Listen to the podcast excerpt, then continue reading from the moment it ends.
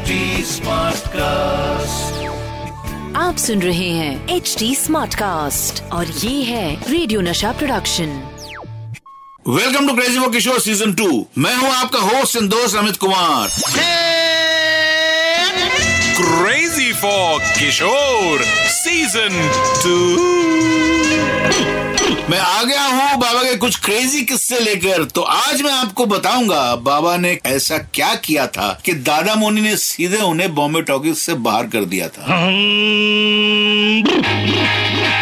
और बताऊँगा बाबा ने फ़्लाइट में ऐसा क्या किया जिसके कारण कॉमेडियन सुंदर की हो गई कंप्लेन साथ ही बताऊँगा बाबा फ़िल्म के प्रीमियर में जाने के लिए टावल बाँध कर क्यूँ निकले। बॉम्बे टॉकीज में महल की शूटिंग चल रही थी। The year was end of the forties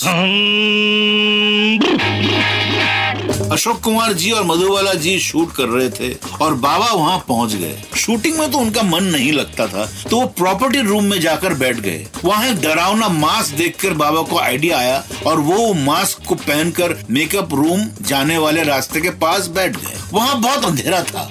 थोड़ी देर के बाद जैसे ही मधुबाला जी मेकअप रूम की तरफ़ आई, बाबा ज़ोर ज़ोर से आवाज़ करते हुए उनके तरफ़ कूदे। मधुबाला जी डर गई और ज़ोर से चिल्लाई। सारा यूनिट वहाँ आ गया। और जैसे ही दादा मुनि आए, बाबा ने अपना मास्क उतार कर दे दिया और हंसने लगे। दादा मुनि बहुत गुस्से हुए और बोले, इतना बड़ा होके ये हरकत करता है तू? चले जा यहाँ से। आज के बाद बॉम्बे टॉकीज में कभी मत आना। बाबा चुपचाप चले गए। अगले दिन फिर शूट पर पहुँच गए, लेकिन बिना बदमाशी किए चुपचाप सीढ़ी पे बैठे थे और तभी ऊपर से मधुबाला जी के चिल्लाने की आवाज़ फिर से आई। बाबा दौड़ते हुए वहाँ पहुँचे तो पता चला मधुबाला जी को फिर से किसी ने वैसे ही डराया था। किसने डराया था मालूम है? अशोक कुमार, यानी दादा मोनी ने।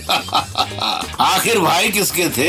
बाबा और उनके दोस्तों के बीच किसी न किसी बातों का कोट चलता रहता था। कॉमेडियन सुंदर और बाबा एक दूसरे को देखते ही ज़ोर से back back back back back back कहते थे।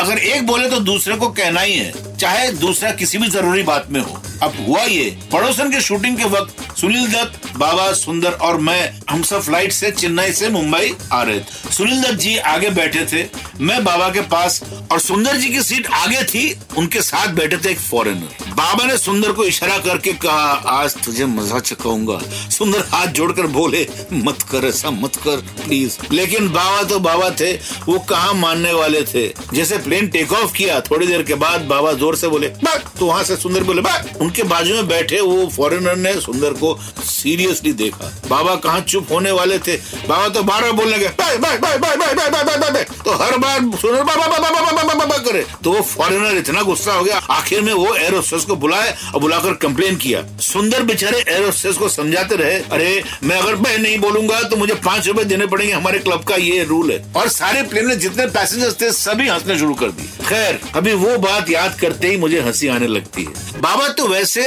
हमेशा मस्ती मज़ाक करते रहते थे, लेकिन उनकी मर्ज़ी के बिना कोई उनसे कुछ भी नहीं करवा सकता था। एक दिन उनके सेक्रेटरी ने उनको किसी फ़िल्म के प्रीमियर में चलने के लिए कहा, बाबा का वहाँ जाने का बिल्कुल भी मन नहीं था। तो बाबा ने वहाँ जाने से इनकार कर दिया। लेकिन सेक्रेटरी मानने को तैयार ही नहीं थे। कहने लगे, किशोर साहब, जाना ही होगा। वहाँ जाने से सोशल गैदरिंग होगी। लोगों से पहचान बढ़ेगी। ये अपने काम के लिए भी अच्छा है। बाबा का मन तो था नहीं, लेकिन सेक्रेटरी साहब नहीं मान रहे थे। तो उनसे तंग आके बाबा बोले, ठीक है, चलो, आता हूँ। घर के बाहर सेक्रेटरी गाड़ी लेकर तैयार खड़े थे और बाबा अंदर से टावल बांधकर प्रीमियर के लिए निकल पड़े। बाबा को इस हाल में देखकर सेक्रेटरी परेशान होकर बोले, आप इस हाल में जाओगे? बाबा बोले हाँ मैं टावल पहन के जाऊँगा। प्रीमियर पर जाने से मतलब है, चलो, सेक्रेटरी को लगा शायद बाबा मज़ाक कर रहे हैं। ऐसे थोड़ी जाएँगे। गाड़ी आगे लूँगा तो वापस ही आएँगे। पर बाबा तो बाबा थे, आराम से बैठ गए। गाड़ी वेन्यू से दो तीन किलोमीटर पे आई, तब सेक्रेटरी को पसीने छूटने लगे।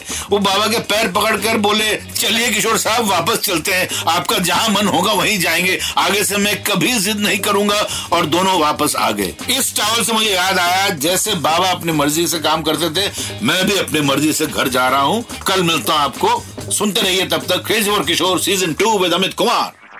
आप सुन रहे हैं एच डी स्मार्ट कास्ट और ये था रेडियो नशा प्रोडक्शन एच स्मार्ट Smartcast.